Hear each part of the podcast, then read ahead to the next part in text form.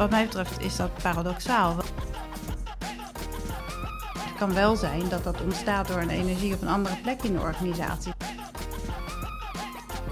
Want weerstand gaat eigenlijk altijd wel om verlies. Het is meer een, een dynamische dans dan een strakke marsbroek. Het is geen trucje, het is ook geen succesformule. Welkom beste luisteraars bij Yellow Chat, de podcast van Evolve. Mijn naam is Peter Haan uh, en normaal gesproken hoort u op dit moment gewaardeerd collega Bram Koster. Maar Bram Koster heeft helaas het pand verlaten tot onze grote spijt, dus daarom neem ik deze keer de honneurs waar. Wat echter niet veranderd is, is dat we ook deze keer weer een hartstikke leuke gast hebben. Uh, en persoonlijk heel erg leuk, want het is Pauline Kamphuis, auteur van het boek Succesvol transformeren in 10 stappen. Paulien, wat leuk dat je er bent. Ja, hartstikke leuk. Ja. Uh, Paulien, voor de mensen die jou niet kennen, wie ben je en wat heb je gedaan? Ik ben uh, een oud collega van jou, Peter. Wij kennen elkaar uit uh, van KPN. Dat is inmiddels wel ruim tien jaar geleden. Um, nog ietsje langer? Nog ietsje langer, helaas. Ja. Nog ietsje langer. Uh, sinds die tijd ben jij je eigen pad opgegaan en ik ook. En ik heb uh, communicatiemanagementfuncties gedaan bij verschillende bedrijven. En uiteindelijk was ik communicatieleider uh, in, in grote internationale technische bedrijven. En toen dacht je, dat heb ik gedaan. Het is tijd voor een boek. Ja. Over transformaties. Ja, ja. Want met name bij die laatste twee uh, werkgevers uh, heb ik veel bijgedragen aan transformatie. Um, bedrijven die, die werkzaam waren in de olie- en gasindustrie en die de, de verandering maakten naar de energietra eh, energietransitie. Ja. en daar hun businessmodel op aanpasten. Um, ja, en vanuit communicatie heb ik daar natuurlijk strategieën voor gemaakt van hoe krijgen we onze medewerkers mee. Um, en, en toen ik daaraan begon, moest ik dat op allerlei plekken van het internet plukken. En, en, te, ja, en wetenschappelijke literatuur en dergelijke. Want het was eigenlijk niet een soort van handig, Boek. handig boekje Of iets. of iets Ja. om als houvast. Um, en, en toen ik dit een aantal jaar heb gedaan bij die bedrijven, op een gegeven moment dacht ik, ja, ik vind dit zo ontzettend leuk. Ik wil dit wel vaker doen. Ik wil die kennis wel vaker delen. Want ja, ik heb dat nou gedaan, maar hier gaan we dat niet nog een keer doen. En ik hou van uh, nieuwe dingen. Dus ik dacht, laat ik nou eerst eens even opschrijven wat ik er hier nou allemaal van geleerd heb. En wat we gedaan hebben. En wat ik van anderen heb geleerd. En wat ik van de uit literaire uh, wetenschappelijke literatuur, heb gehaald in die tijd. Um, ja, dat, dus ik ben eerst gaan schrijven en dat werd uiteindelijk een boek. En volgens mij een hartstikke leuk boek waar we nu volledig de diepte in gaan. Het komende, de komende drie kwartier. Leuk, ja, zin in. Hey Pauline, fijn dat je er bent. Mijn eerste vraag die ik eigenlijk aan je zou hebben is... wie zou jouw boek eigenlijk moeten lezen en waarom? Ik heb het boek geschreven voor mensen die leiding geven aan het transformatieprogramma... of die erbij betrokken zijn. Bijvoorbeeld vanuit HR, communicatie of ICT. Of voor mensen die binnen hun organisatie het gesprek willen aangaan... over de, de mensenkant van grotere veranderingen. Bijvoorbeeld omdat ze vinden dat in hun organisatie te veel de aandacht gaat naar technologie of processen of de, financiën, de financiële kant. Maar ik denk ook dat business leaders die hun organisatie achter een gezamenlijk doel willen scharen, daar inspiratie uit kunnen opdoen. En ja, verder hoop ik eigenlijk ook dat docenten ermee aan de slag gaan, zodat we studenten HR en interne communicatie eigenlijk op opleidings, uh, vanuit de opleiding al gaan leren om mensen centraal te stellen bij veranderingen. Dus feitelijk kan iedereen wat met transformatie? Ja, dat denk ik wel. Hm. Dat is een hele grote doelgroep. Hè? Dus het is wel zakelijke markt, uh, bedrijfsleven. Maar dat is, uh, ja, dat denk ik wel. Um, en de reden daarvoor is dat iedereen in organisaties bij zo'n transformatie uh, betrokken moet zijn. Precies. Dus ja, als je vindt dat je te weinig betrokken wordt, is het misschien eigenlijk ook wel een goed idee om hem te lezen. Dat lijkt mij ook. En aangezien het voor iedereen is, waarom heb je het geschreven eigenlijk? Ik heb het geschreven omdat er toch te weinig aandacht vaak nog is voor de mensen bij grote veranderingen. En wat mij betreft is dat paradoxaal, want transformaties hebben enorme gevolgen voor mensen in organisaties. En tegelijkertijd komt zo'n transformatie niet van de grond zonder de medewerking van die mensen. Dus ja, uit onderzoek ook van McKinsey bijvoorbeeld en Boston Consulting Group blijkt dat zeven van de tien transformaties mislukken. Een aantal van de grootste redenen zijn dat medewerkers en, en leidinggevenden onvoldoende betrokken zijn of zich er onvoldoende betrokken bij voelen, maar ook onvoldoende in staat worden gesteld om bij te dragen. De mensen zijn dus eigenlijk een beetje de sluitpost in het proces. Ja, ik denk dat dat niet nodig is en dat zou een hoop geld schelen en tijd, frustratie en carrières. Uh, als er wat meer transformaties lukken. Ja, in het verleden heb ik, uh, ben ik bij veel transformaties betrokken geweest als uh, communicatieleider. En ik dacht, ik ga dat gewoon eens op een rij zetten. Waarom lukken sommigen nou wel en anderen niet? En dat, werd een, dat werd het boek. Superleuk. Ja. Oké, okay, Paulien, dus het is voor iedereen, of voor, voor veel mensen. Het gebeurt veel. Het gaat lang niet altijd goed. En dan is mijn eerste vraag eigenlijk: wat is dan eigenlijk transformatie? Ja, letterlijk betekent transformatie een overgang naar een andere vorm. Als je erop googelt, dan kom je wel veel in de spirituele hoek en dergelijke. Dus ik heb ook nog niet echt een hele fantastische definitie gevonden. Maar in de context van het bedrijfsleven ja, heb je het over uh, de overgang naar een ander verdienmodel, andere producten of diensten, of bijvoorbeeld een andere manier van werken. Het komt er eigenlijk op neer dat de organisatie van binnenuit of van buitenaf een enorme druk voelt om dingen fundamenteel anders te doen, of om fundamenteel andere dingen te doen. Er is bijvoorbeeld een noodzaak om, om jezelf opnieuw uit te vinden. Bijvoorbeeld vanwege uh, hele snelle groei van de organisatie, of veranderingen in de sector, of digitalisering, of om duurzamer te worden. Maar het kan ook ontstaan door externe druk eh, vanuit de maatschappij of aandeelhouders of na reputatieschade. En dan werkend vanuit een nieuwe visie wordt echt alles onder de loep genomen. Van ambitie en strategie tot processen, systemen, producten, diensten, medewerkers, cultuur. Echt alles moet kloppen. Maar is het dan dat een organisatie transformeert of daar bewust voor kiest? Of dat een organisatie zeg maar, van nature transformeert door de omgeving? Nou, ik geloof wel dat organisaties continu in beweging zijn en vernieuwen. Dus ik geloof niet dat je start vanuit stilstand. Nee. Maar je doet het wel bewust. Laat zo zeggen, op enig moment is er uh, besef, waarschijnlijk aan de top van het bedrijf, dat het echt anders moet, omdat de tijd anders uh, het bedrijf inhaalt of de buitenwereld.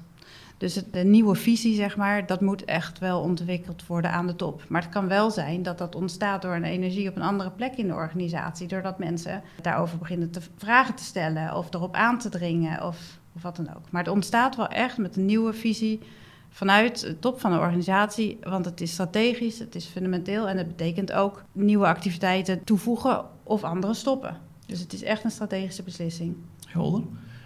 En Ken je ook voorbeelden van bedrijven die dan succesvol zo'n transformatie hebben doorgemaakt? Want je zegt zo net, het mislukt heel vaak. Maar wat zijn de voorbeelden van, van transformaties die wel zijn gelukt? Of die goed zijn, voor zover je dat kunt overzien?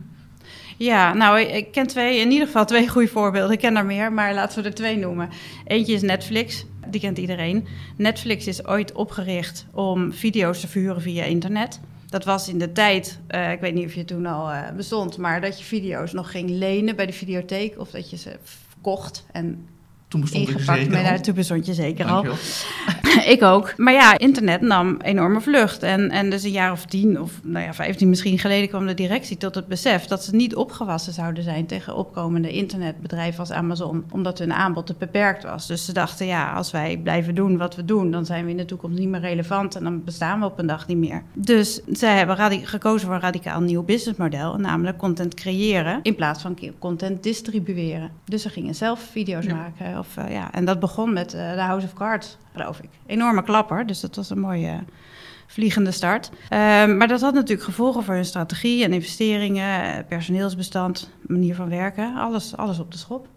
Nou, een ander voorbeeld is het Deense Ørsted, die, uh, dat is in de energiesector. Dat bedrijf is nu marktleider in wind op zee parken en beursgenoteerd. Maar ze, tien of twaalf jaar geleden waren ze nog Dong Energy en dat was het Deense staatsbedrijf voor olie en gas. En met de komst van de nieuwe CEO werd er ook een nieuwe visie geformuleerd. En die luidt een wereld creëren die volledig draait op groene energie. Nou ja, dat was voor hun het vertrekpunt voor de verkoop van olie- en gasactiviteiten en investeringen in wind op zee. En dat was ongekend in die sector op dat moment. En dat zijn dus, omdat het een radicaal andere aanvliegroute is, het op alle aspecten van de organisatie aanpassingen behelst, zeg je dat zijn succesvolle transformaties. Ja, die zijn goed gelukt. Want waarom ik het naar vraag is ook, ik heb die boek met veel plezier gelezen en het wordt uiteindelijk er wel duidelijk in, maar mijn eerste gevoel was ook, en zeker, ik bedoel, we hebben overal change consultants, is het grootste woord zeg maar. Wat is nou het verschil tussen een transformatie en change? Of is dat gewoon hetzelfde?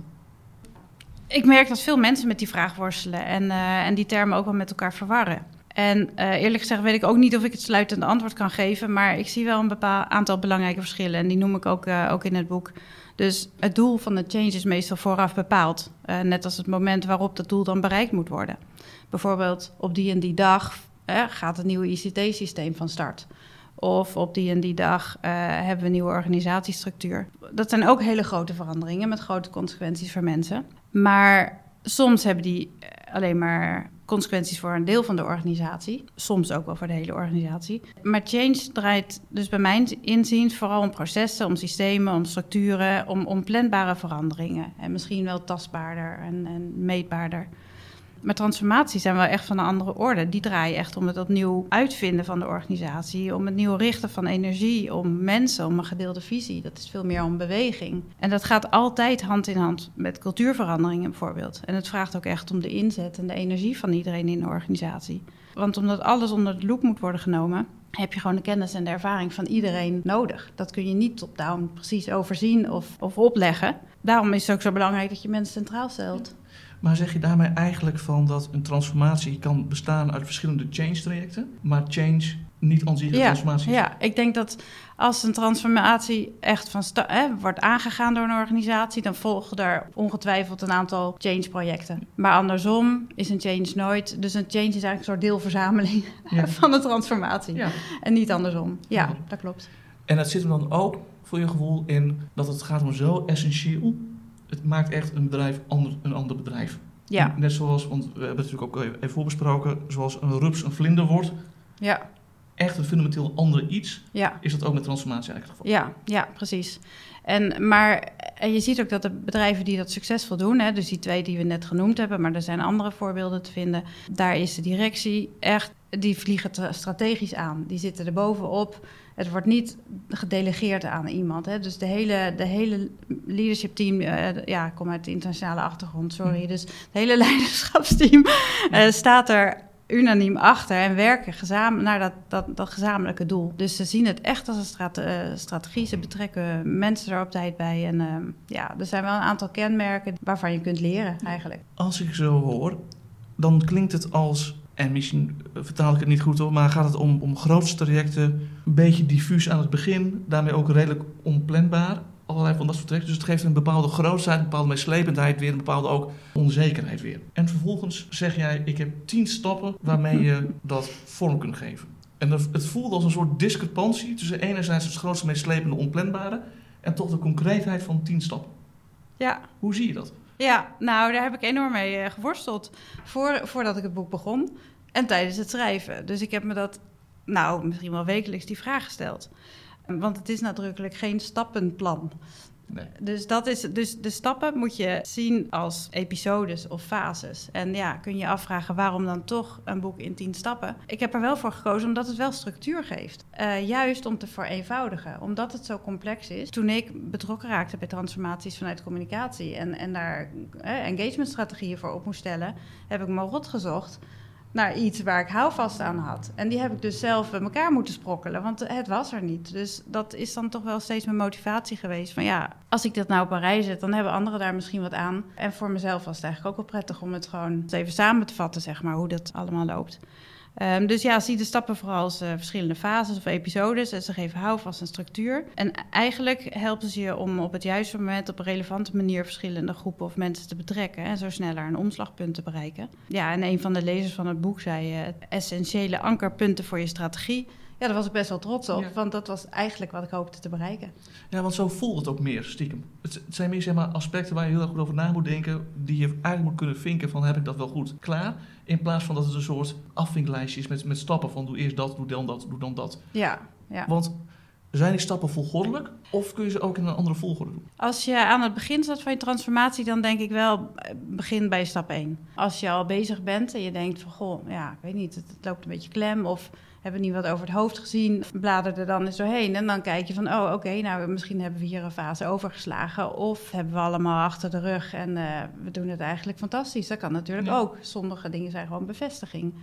Of je denkt, nou, dat kan nog veel beter. Of ik heb nog een veel mooier voorbeeld. Ja, in dat geval denk ik, stuur me een mailtje of bel me op. Want dat wil ik dan graag horen. Want dit is gewoon niet onontgonnen terrein. Maar het is wel een terrein waar we met elkaar nog heel veel over kunnen leren. Hey, Paulien, zullen we zo de stappen heen gaan? Om daar wat meer duiding aan te geven wat dan precies die stappen zijn en, eh, en, en hoe je dat een beetje voor je ziet. Want ik was namelijk getriggerd al bij stap 1. Begrijp waar je aan begint. En toen dacht ik, hoe kun je dat vooraf begrijpen waar je aan begint... als het zo'n complex en zo'n ja, diffuus of, of nog onzeker pad is wat je opgaat? Ja, nee, ik denk eh, dat, dat de organisaties, ook de succesvolle organisaties, van tevoren niet precies begrijpen waar ze aan beginnen. Maar ze hebben wel een visie en een ambitie waar ze naartoe willen. En ik denk dat dat het belangrijkste is, dat je wel die richting hebt. Maar zoals jij zegt, het begint inderdaad ja, diffuus, een beetje misschien als een mist. En gaandeweg het pad wordt het vanzelf een beetje lichter en duidelijker en zie je meerdere opties. En, uh, maar vanuit die visie dat je heel goed weet wat nou echt het hogere doel is wat je met elkaar wil bereiken, wordt het ook duidelijker welke paden niet meer bij je passen en welke paden je wel op wil gaan. Dus ja, stap 1 gaat echt inderdaad stilstaan bij de vraag, ja, uh, bij een aantal vragen eigenlijk. Hè. Bijvoorbeeld, ja, hebben we het nou over change of transformatie? Ja. Dat is een eerste vraag. Want sommige mensen denken misschien, oh, transformatie, maar eigenlijk is het een change. Ja. Of ze denken, nou, we beginnen aan verandering, maar vergeten eigenlijk dat er een heel cultuur en een heel grote traject achter zit. Dus dat ze eigenlijk praten over transformatie. Um, nou ja, praat er met elkaar over. En, en, en ja, laat daar eens wat gedachten over uh, de vrije loop gaan. Maar realiseer je bij transformaties in ieder geval dat het lang gaat duren en dat je je anders moet voorbereiden op. Ik heb een CEO horen zeggen, een, change kun je vergelijken met een vijf kilometer loop. En als je dat doet, dan is een transformatie echt wel een marathon. Dus als je daaraan denkt, ben je klaar om voor zo'n lange duurloop. Heb je, heb je daar goed op voorbereid. Je moet je anders voorbereiden dan voor vijf kilometer loop. Als en, ik daarop in mag haken, mm -hmm. als vervent liefhebber van hardlopen, kan ik voorstellen dat voor mij vijf kilometer al een behoorlijke transformatie is. Hoor. Dat is, valt niet meer in de categorie change, dat is echt wel een transformatie. Dat is wel een transformatie. nou ja, van 1 naar 5 is waarschijnlijk ook, uh, ja... Transformatief, ja. ja. Nou ja, ik ben ook geen marathonloper, maar, maar ja, de voorbereiding, ik vond het wel een mooie metafoor, want je snapt dat je heel andere weersinvloeden misschien onderweg komt tegenkomen, omdat je langere afstand aflegt en misschien wat meer supportgroepen nodig dan met de vijf kilometer. Hè. Je komt niet je kind met een flesje water bij kilometer twee, dat, dat is niet voldoende. Dus je schoenen, je, je equipment, alles moet je beter voorbereiden. Um, ja, een andere vraag vind ik echt een van de belangrijkste om bij stil te staan is als je dan al die kennis en input van de organisatie nodig hebt, zijn mensen daartoe bereid om dat te doen? Is het veilig genoeg om je mening te delen? Is de transformatie of het grotere doel wat je wil nastreven als organisatie, is die het wel waard om je nek uit te steken?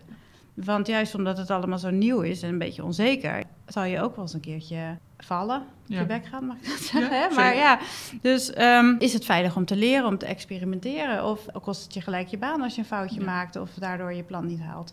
Dus psycho psychologische veiligheid is ja, de, steeds actueler thema. En voor mij zit daar denk ik toch wel de crux eigenlijk. Heel goed. En beschrijf nu stiekem ook al een beetje stap 2, onderzoek de droom. Wat het inhoudt? Of komt dit nog voor de droom? Ik denk dat het goed is om even stil te staan voordat je echt begint. Maar dan stap 2 is inderdaad over analyse van de uitdaging waar voor je staat. Hè? Dus ja. je zegt, oké, okay, ja, we gaan voor een wereld die entirely runs on green energy, ja. zeg maar wat. Dat is dus de droom. Maar droom is ook een acroniem eigenlijk voor een aantal categorieën vragen die je kunt stellen in deze fase. En dat, dat is je hogere doel. Maar ook wat is nu de realiteit? Wat voor obstakels kunnen we verwachten? Wat voor oplossingen kunnen we al voorbereiden of nu al bedenken? Gaandeweg vind je er nog veel meer, maar alles wat je al kunt visualiseren, dat helpt je al uh, op weg. En mensen, hè, de, de M, die heb ik er echt bij gezet. En ik kan het woord mensen gewoon niet vaak genoeg nee. zeggen. Dus um, bij Doel bijvoorbeeld, dat gaat dan niet om 5% meer sales. Nee. Hè? Het gaat er echt om hoe ziet de toekomst eruit. En waarom willen we nou bestaan in de toekomst? En waarom is dat belangrijk? En wat merken klanten en medewerkers en investeerders daarvan? En als je dan gaat kijken naar de realiteit, hoe het nu gaat. Wat is eigenlijk ons probleem en wat gebeurt als we niet veranderen? Zijn we dan in de toekomst nog relevant? Of worden we gewoon opgegeten door een grotere partij? Of bloedt het gewoon dood Ja. omdat we niet meer, eh, niet meer relevant zijn? En je weet, daar wil ik naartoe. Dat is een hele grote ambitie. Hier staan we nu. Dus daar komen obstakels op onze weg. Die kun je anticiperen. Misschien niet allemaal, maar wat je al kunt bedenken. Ja. Dus ja, duik eens in, in weerstand. Waar zou die vandaan kunnen komen? En waarom zouden, zouden mensen weerstand hebben tegen een bepaalde verandering? Wat denken ze daarbij te verliezen? Ja. Want weerstand gaat eigenlijk altijd wel om verlies. Ja, en dan een oplossing. Hè? Wat zou de grootste doorbraak zijn? En, en wat kan een betekenisvolle eerste zet zijn? Wat, wat is echt cruciaal om te bereiken in de eerste drie maanden, zes Ja. maanden? Maar ook als je mensen één ding zou kunnen laten anders doen, zeg maar. Wat zou dat nou moeten zijn? zijn? Ja, en dan tot slot mensen, daar gaat het om. Voor wie is het belangrijk dat het anders gaat? En, en wie hebben daar het meeste baat bij? En wie hebben er het meeste last van? Wat zijn hun belangen? En, en wat moeten ze weten of ervaren of anders doen? Waar kunnen ze mee stoppen? Dat wordt heel vaak overgeslagen. Het is vaak alleen maar stapelen. Dit moet er nog bij. Komt er maar bij. Ja. Maar wat doe je dan voortaan niet meer? Dus op die manier kun je helpen om die, die, die gesprekken een beetje op gang te brengen. En ik heb eerlijk gezegd nog meer vragen in die Ja. checklist. Die kun je downloaden hier op Expertplein en op mijn website. En op basis daarvan krijg je heel veel inzichten. En zeg je eigenlijk, als je die inzichten hebt, kun je gaan nadenken over een routekaart. Van hoe kom ik dan van plek A naar plek B? Ook al weet je misschien nog niet wat helemaal het einde is. Maar in ieder geval, hoe kan ik een volgende stap zetten richting dat doel? Ja, ja, precies. Ja, stap 3 gaat inderdaad over planning.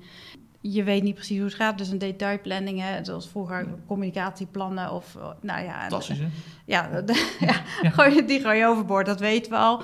Maar dat geldt eigenlijk ook wel voor, denk ik, voor de transformatieplanning zelf. Want je, je, je plant wel, maar niet zozeer van week eh, 23 dit of week 26 dat. Dat hoort meer bij de changes die onderdeel zijn van die transformatie.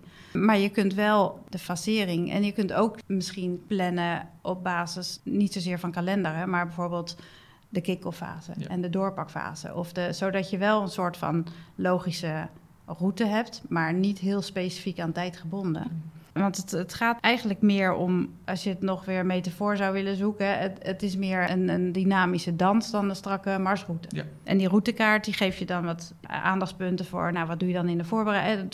Dan weer even terug naar die marathon. Het is een voorbereidingsfase, je gaat warm lopen, dan is er een startsein en dan ga je hem lopen. En dan ga je heel lang lopen. En daarna ga je dood. Dat hoop ik niet, want dat was niet helemaal de bedoeling van de De transformatie. maar je weet bijvoorbeeld niet precies waar die finishlijn Nee. ligt. Hè? Dus die marathon is misschien wel zo'n zo'n hele lange race waar mensen drie dagen over doen. Hé Paulien, dan komen we bij stap 4. En dat vond ik stiekem een opvallende. Want we beginnen met het hogere doel. Dan gaan we met iedereen over praten. Dan heb je de routekaart. Hoe flexibel die ook mogen zijn. En dan zeg je, formuleer de purpose. Maar toen dacht ik, die hebben we toch al? Want dat was toch de hele start van dit traject. Hoe zie je dat?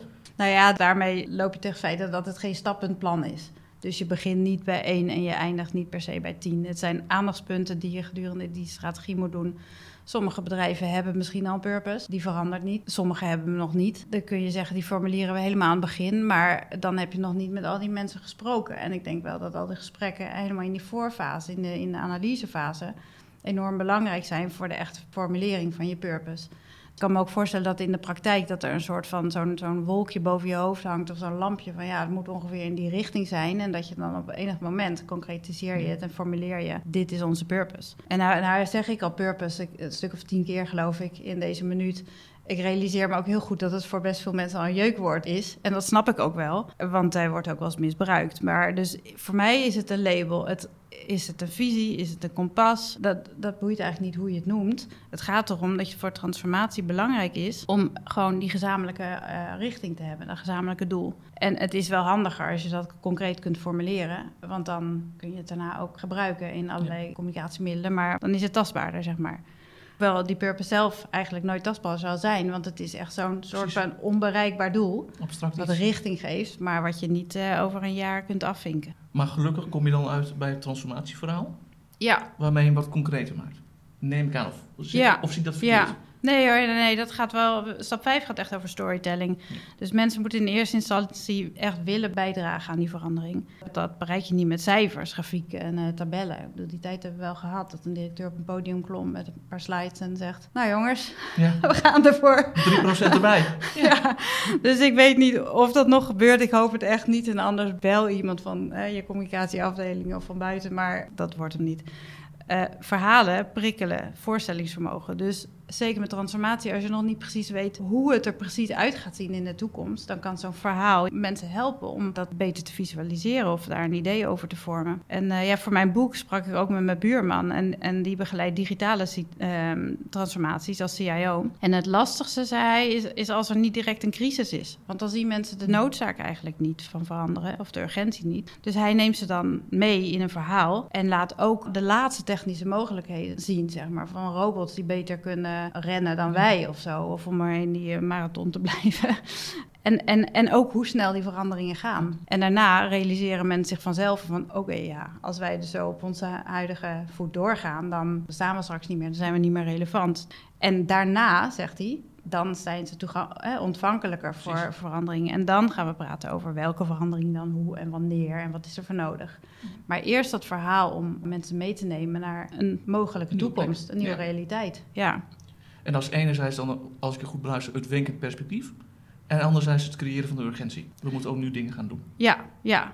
En nou ja, in, in, in dit hoofdstuk staan dan ook nog een aantal uh, aandachtspunten voor een goed verhaal. Nou, dat is een beetje saai om dat op te sommen, dus dat gaan we ook niet doen. Maar ik denk dat wat jij zegt is heel belangrijk, dat wenkend perspectief. Maar ook waar je vandaan komt en wat je met elkaar al hebt opgebouwd. Want als je dat niet benadrukt, als het alleen maar gaat over de toekomst en het, het huidige, wat nu bereikt is, niet wordt benadrukt of wordt uh, afgeserveerd soms zelfs. Precies ja, dan, dan staat niemand meer open voor je verhaal. Want, want die, iedereen tegen wie je dat vertelt, heeft waarschijnlijk geholpen om de huidige status te realiseren.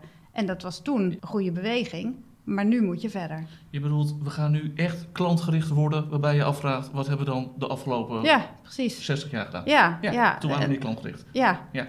Hey, en stap 6, en ik kan er niet meer mee eens zijn dan dat het er stond, de belangrijke rol van leidinggevende in zo'n transformatieproces. Hoe ik het las is, Iedereen heeft daar een rol in. Leiders hebben daar nog meer een rol in, want die moeten mensen meenemen en die mensen moet je ook equiperen om dat op het werk te kunnen. En dat is ook meer dan alleen, we geven een PowerPoint, je krijgt 3%, dus we gaan 3% naar dit of we gaan een stiekem naar dit.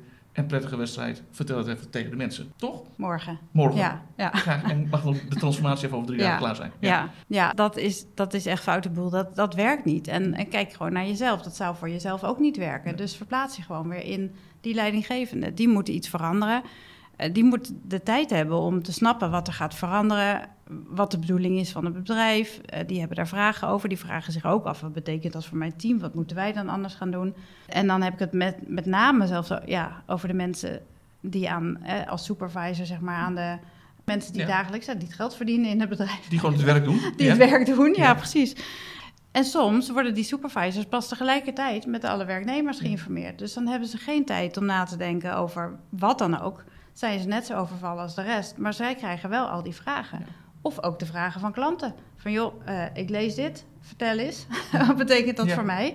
Dus, dus je moet echt op tijd meenemen in het proces ik, ik, las ook een interessant uh, interview uh, met KPMG. Die zijn er heel openhartig in geweest in een interview met de Harvard Business Review. En wat zij zeggen, uit hun eigen onderzoek bleek dat medewerkers van wie de leidinggevende er regelmatig over sprak, over purpose hebben we het in dit geval, die waren meer gemotiveerd en betrokken. Maar ook omgekeerd, dus teams van wie de leidinggevende nooit over die purpose spraken, die waren minder betrokken, maar ook cynischer. Want die dachten, ja, een beetje hypocriet, een beetje grote praatjes en mooie woorden, maar ik hoorde nooit wat van overdag op, in het dagelijks werk in de praktijk verandert Precies, ja. Dus zijn die leidinggevenden zich bewust van wat voor invloed ze daarmee hebben op dat geheel?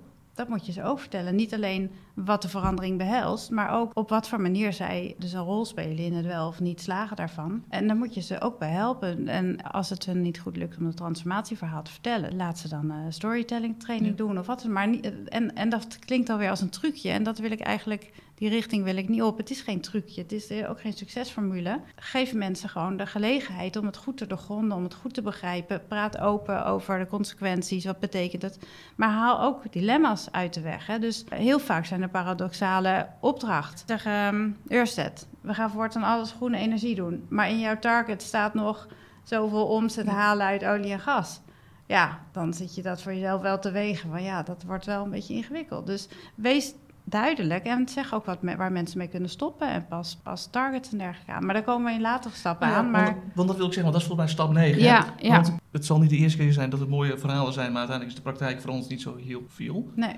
En dan maak ik toch even een sprongetje naar stap 9. Eigenlijk wat je zegt is, bekijk alles dan ook wat je doet. Want anders is het namelijk alleen een verhaal. Ja. Maar het gaat ook om wat je dan concreet doet door de, door de lens van de nieuwe purpose. Ja. En dat betekent dus ook waarschijnlijk een aanpassing aan je targets. Of een uitleg van we doen nu nog even dit, maar op termijn gaan we. Ja, precies. Ja, precies. En dat, is, dat zijn je targets, maar ook opleidingen en ook je communicatie. En, en dat gaat tot in hele kleine details kan het gaan. Dat metaforen die je gebruikt. Een van de bedrijven waar ik werkte, die verkopen man-hours. Eh, maar ze hebben ook een heel sterk diversiteitsprogramma. Ja, dan, dan klopt man-hours Nee. niet. Dus er waren vrouwen, ja, jammer genoeg moesten die dan denken... ja, ik voel me hier Geen niet... man-hour. Nee, Ja, ik ben, ja. het, is, ik, je, het zijn mijn women hour. dus kunnen we daar wat mee doen? Dan weer even terug naar psychologische veiligheid. Valt dat in een goed bedje of is het, joh, weet je, dat is Ja. detail, peanuts, laat maar even gaan. Ja, je moet dat kunnen uitspreken en je moet daar ook serieus naar kijken. Want als je het aan de ene kant wel dingen propageert en aan de andere kant tot op dat soort details niet bereid bent om veranderingen te maken, ja, dan dat is geen goed signaal. Ja. En eigenlijk zeg je daarmee ook, je moet consistent zijn. Ja, ja. Omdat je graag wil dat mensen zich aangetrokken voelen tot die purpose, zeg maar. En dan wil je dus geen drempels en Ja. geen ruis. Ja. Ja, kijk, want ik kan me ook wel voorstellen dat als je inderdaad zegt, we gaan die kant op, dat het ook met een bepaalde overtuiging moet. En een bepaalde overtuiging betekent ook dus dat je ingewikkelde keuzes maakt en dus ook dit soort details probeert op te lossen. Alhoewel het misschien helemaal geen details zijn, maar dat je zo consistent mogelijk in, in wilt zijn, zodat het ook heel duidelijk is, we gaan die kant op. ja, En precies. dus geen ja. terug. Nee, precies. En, en dit is één woord. Eh, een woord met heel veel betekenis op, op het gebied van inclusie. Ja. En, ehm, maar ook strategie. Ja. Hè? Ja, want dat hebben we misschien eerder overgeslagen. Maar purpose betekent echt keuzes maken. En je kan daarmee per definitie niet iedereen tevreden stellen. Nee.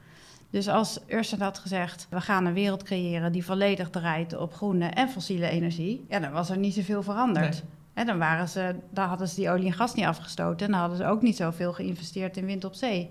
Dan was ze ergens niet getransformeerd. Ja. Dus zij hebben die purpose op groen, de visie op groene energie gelegd en vervolgens bedrijfsactiviteiten afgestoten. En dat deed pijn, omdat ze daar groot mee waren geworden. Maar ze hebben die keuzes wel gemaakt. Dus Ja. dat is wat groter dan een woord. Ja, ja. Maar, maar wel doorgevoerd tot het bittere eind. Nee, tot het eh gunstige eind. Tot gunstigheid. Volgens mij draaien ze hartstikke goed. Ja, Hey, eh, we gaan even terug naar, eh, naar, eh, naar stap 6. Hè. Je hebt die, die leidinggevende dan, die heb je geëquipeerd. Ze weten wat ze kunnen, je hebt daar die target ook met je aangepast. En dan zeg je, creëer dan het sneeuwbaleffect. Wat bedoel je daarmee? ja elke beweging start met, met een persoon of een aantal mensen met een bepaalde visie. En die groep is echt een motor achter die verandering. En een belangrijke eerste groep, eh, een soort van interne influencers eigenlijk. Ken je de, de, de diffusion of innovation theorie? Eh, Die curve met de innovators en de early adapters. Ah, en ja. de, Ja, en de laggards. Precies, Ja. die ja. Die theorie die bestaat al een jaar of zestig en eh, die wordt nog steeds gebruikt, ook, ook in veranderkunde. En het idee is dat je ervan uit kan gaan dat grofweg 16% van de mensen zullen zeggen, hè, hè, het wordt tijd. En evenveel mensen zullen zeggen van, nou ja, ik ga niet veranderen, dat nooit. Weet je, maakt niet uit wat je zegt, ik ga sowieso niet mee.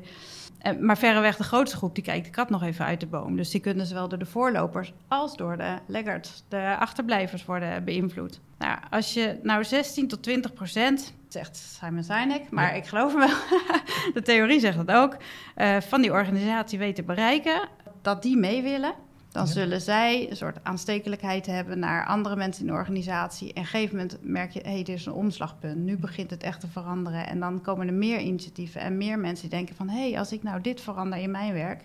dan helpt dat ook om sneller te bereiken wat we met z'n allen willen bereiken. Maar ja, wie zijn die mensen? Ja, dat is echt lastig. En, eh, want niet per se zijn dat de mensen aan wie je het eerste denkt. En in het boek staan wel ehm, voorbeelden van manieren waarop je ze kunt vinden en betrekken. Maar ik zeg er wel bij, dit verschilt nogal per organisatie. Hè? Want werk je met 50 mensen of met 50.000 mensen, dat maakt nogal een verschil. Dus ja, ik vroeg me eigenlijk ook af, jullie doen adoptie van sociale intranet en digitale platforms. Hoe, hoe werkt dat? Gebruiken jullie Nou, influencers? Eigenlijk hetzelfde. Ja, wij gebruiken influencers. We weten uit eh, eh, allerlei wetenschappelijke onderzoeken dat er zes factoren zijn waarop mensen die platformen gaan gebruiken. En twee daarvan is zichtbaar gebruik van direct leidinggevende of zichtbaar gebruik van eh, eh, collega's. Dus wat je vaak hoort, hè, ambassadeurs en dat soort dingen allemaal, ja, dat is allemaal fantastisch. Maar het gaat eigenlijk om degene wie zijn invloedrijk op jou. Dus wat wij eigenlijk doen, is dat wij kijken welke groep willen we actief krijgen. Of eigenlijk zeggen we, in een organisatie van 50.000 man is dat lastig. Dus we kijken dan welke groep heeft de meeste impact op het behalen van de resultaten. En wie zijn invloedrijk op die groep. En zijn dat dan dus, dat kunnen dan dus leidinggevenden zijn, maar dat kunnen ook eh, collega's zijn. En eigenlijk weten we ook uit onderzoek dat eh, het per cultuurtype verandert. Of dat dan de, de managers zijn in dit geval, of de, of de collega's. Dus zo kijken we daar een beetje naar. Ja, ja, dat kan ik me voorstellen. Ja. Simon Sinek die, eh, die heeft daar een uh, interessante video ook over. En die zegt van ja, ik maak het ook nog een beetje exclusief, zeg maar. Ja. En dan, dan filtert het vanzelf wel uit van mensen die heel graag willen bijdragen. Dat vond ik ook een leuke, een leuke aanpak. Nou ja, wat, ik, wat iedereen die bij Evolve werkt, die doet een cursus Subconscious Impact. En dat gaat ook over, uh, over de theorie van schaarste, komt daarin terug. En, en, en dat gebruiken we soms ook voor communities. Maar ik had het daar een keer over met, met de eigenaar van Subconscious Impact. En die zei van ja, iedereen wil bij de, bij de mariniers. En waarom wil je bij de mariniers? Dat komt omdat het namelijk een bepaalde elitaire, exclusieve groep is. En hoe exclusiever het is, hoe graag, Ja. hoe graag mensen erbij willen zijn. Het is net zoals met een club waar een wachtrij voor staat. Zeg maar. Ja, ja, ja. De theorie van schaarste. Ja, dus, die, de- dus die, deze stap, hè, dat, dat gaat dus inderdaad Ja. daarom. En eh, dat, dat sneeuwbaleffect, dat krijg je door die schaarste te, te creëren. Of in ieder geval eh, een pool-effect te creëren. Je ziet mensen bezig met dingen dat je denkt van... ja, waarom ben ik daar niet voor Ja. gevraagd? Of waarom ik niet? En, dat je, en ja, Ja. dat is een bepaalde energie. FOMO. Eh, ja, ja, ja, inderdaad. Oké, Paulien, dan zeg je dus, creëer dat, dat, dat, dat, dat sneeuwbaleffect, hè, zodat je influencers hebt, zorg dat mensen het gaan helpen. Maar dan zeg je, geef het startsein voor de hele organisatie. Maar heb je die stiekem al niet gegeven met die influencers? Ehm, onbewust wel, maar heel veel mensen hebben dat ook niet in de gaten. Ehm, dus nee, ik denk wel dat je echt een, een memorabel start zijn moet. En, en wat dat memorabel is, dat hangt wel af van je organisatie natuurlijk en van de purpose. Maar mensen hebben het zo druk. Als je niet echt alles inzet eh, om hun aandacht te trekken voor een bepaald onderwerp, dan, dan denk ik niet dat dat gaat gebeuren. En het is ook voor iedereen nodig. Want je kunt natuurlijk niet iets veranderen in je werk of in je gedrag of in waar je over praat, als je niet weet dat dat belangrijk Nee. is. Of, hè, of wat er voortaan belangrijk is. Dus het is wel zo ver om te zorgen dat iedereen echt goed, eh, goed geïnformeerd is. Ja, hoe je dat doet, dat, ja, dat, dat vind ik dat zo flauw om te zeggen, maar dat is echt maatwerk. Type purpose bepaalt ook het type kanalen Ja. dat je ervoor inzet. Hè. Wil je helemaal duurzaam, dan, dan kies je kanalen die daar heel goed bij passen. En, en dan gaat je organisatie eh, transformatie over volledig digitalisering. Dan kom je niet met papieren posters Nee. aan. Hè. Dat doe je sowieso waarschijnlijk al niet meer. Maar Ja. Moet je snapt wat ik bedoel. Het ja. moet gewoon passen. Het moet passen bij het merk, het moet passen bij, eh, bij de transformatie, de aard van de transformatie, de organisatie, de grootte. Eh, als je met, met 20 man werkt, dan is het ook weer heel wat anders dan hele grote bedrijven. Het, wat denk ik het belangrijkste is, nog belangrijker dan, dan de vorm, is dat je ervoor zorgt dat wat je communiceert, dat dat relevant is voor iedere doelgroep en ieder individu. En wat mensen echt willen weten is, eh, hoe ziet deze transformatie? Hoe ziet onze toekomst er nou uit? Eh, waarom is dit belangrijk? Waarom nu? Maar vooral, wat betekent Ja. het voor mij? Wat wil je dat ik voortaan anders doe? Ehm, wanneer? En ook laat ze ook weten waar ze meer informatie kunnen halen of met wie je erover kan praten. Eh, zeker als het gevoelig onderwerpen betreft. Je, je kunt het niet zeg maar als een pakketje afleveren en zeggen succes ermee. Dus dat, het moet een begin zijn voor een gesprek. Ja, denk dus ook vooral niet alleen aan zender, maar ook aan feedback en luister naar reacties en, eh, en vragen. En, en denk ook weer aan die inclusie. Hè. Iedereen moet de kans hebben om mee te kunnen doen.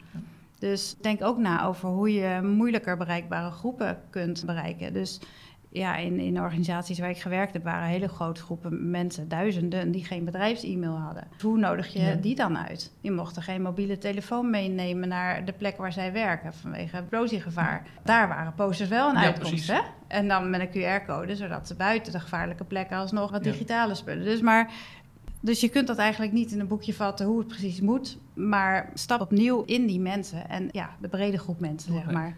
Maar wat je vaak zegt is, markeer het moment waarop je zegt, nu beginnen we met de transformatie. Ook al is die missie stiekem al begonnen. Weet je, want Ja. natuurlijk, voor een deel is hij dan waarschijnlijk al begonnen, maar voor de, de hele goede gemeente zeg Ja. je, we gaan deze kant op. Ja, En dit is het moment en daar gaan we naartoe. ja Dat is precies. wat je zegt. En dat moet de top van het bedrijf doen. Ja. Want iedereen moet voelen en zien dat het echt strategisch eh, belangrijk is. En niet eh, iets wat we er even bij doen. Of, en ook niet dat er een keuze is van of je wel of niet meedoet. Dat is gewoon waar, na- waar je naartoe gaat. Soms zijn er ook meerdere grote bewegingen aan de gang. Maar er is altijd eentje, zeg maar, het belangrijkst. Ja. Dus in een van de organisaties waar ik gewerkt heb, ging het om verduurzaming en om digitalisering. En dan merk je toch wel ook dat, ehm, dat de top van het bedrijf heel veel sprak over verduurzaming. Dat zat ook echt in de purpose. En digitalisering is ook heel erg belangrijk, maar als enabler zeg Ja, maar, precies. van die ontwikkeling. Maar dat kwam wat minder vaak aan de orde. En dat vonden mensen ook lastig. Want dat ging dus wat minder snel. Ja. De verduurzaming en de grote klimaatacties en de, de activiteiten om, om die purpose zeg maar, te bereiken, daar, daar, daar liepen mensen redelijk snel storm voor. Maar het digitale verhaal, dat, die hadden wel wat moeilijker, Ja. moeilijkheden om mensen aan te haken. Dus het is ook een kwestie van doseren, zeg maar, maar eigenlijk ook weer goed combineren. En dat had in dat transformatieverhaal dus waarschijnlijk beter, zou beter zijn geweest als het als het duidelijker was geweest dat de digitale transformatie, Nou, de de, driver de was. gro- ja, Ja. de grotere transformatie zeg maar, dat het er no- voor Ja. nodig was. Dat het aan elkaar gekoppeld was. En vaak worden onderwerpen nog wel apart van elkaar gepresenteerd. Eerst dit en dan dat. En dan als je die, die link snap je zelf als directeur, omdat je er de hele dag mee bezig bent. Maar de mensen die met heel andere vraagstukken bezig zijn, die denken, ja, eerst willen ze dit, nou willen ze Ja. dat. Dus zorg echt voor samenhang en, en verbind al die change-initiatieven bij elkaar. En, en laat altijd zien hoe dat dan aan die overkoepelende purpose bijdraagt.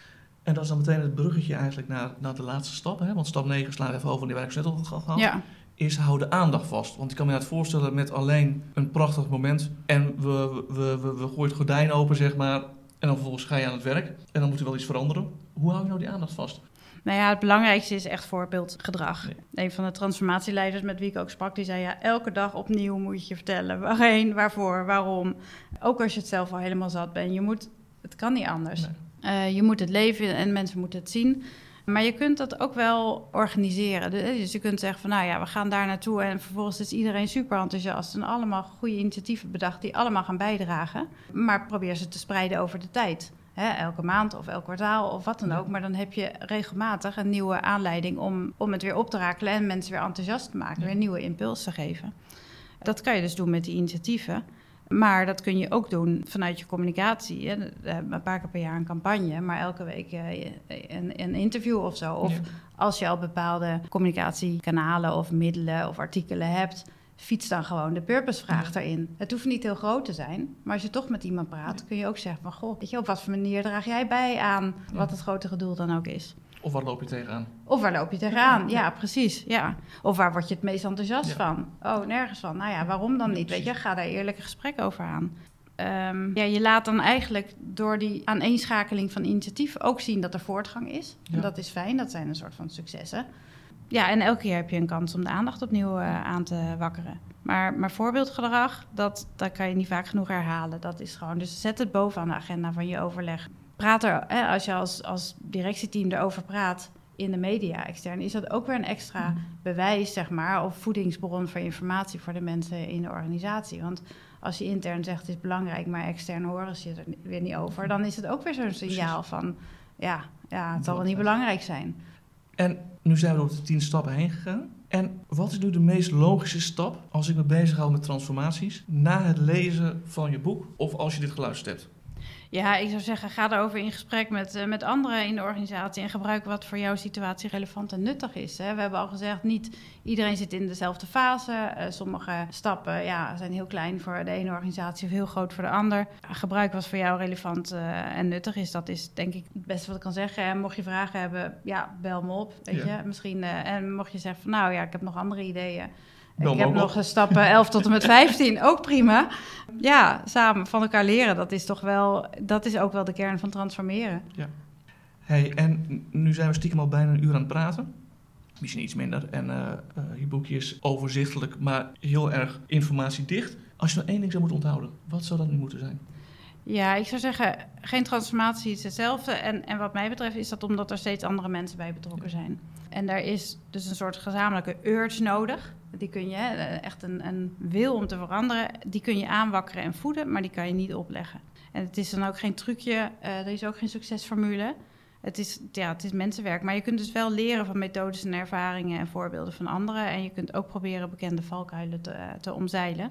Een van die valkuilen is dan om mensen in de organisatie niet of pas heel laat te betrekken bij die transformatie. Nou ja, dat is met mijn boek in handen niet meer nodig. Hey, Paulien, ontzettend bedankt dat je weer tijd hebt willen vrijmaken om je boek hier uitgebreid toe te lichten. Ik vond het heel leerzaam, ik vond het heel leuk. Dus dank je wel daarvoor. Ik vond het een eer om hier te zijn, dankjewel. Nou, superleuk. Ehm, en aan alle luisteraars, jullie ook bedankt. En ehm, tot de volgende Yellow Chat.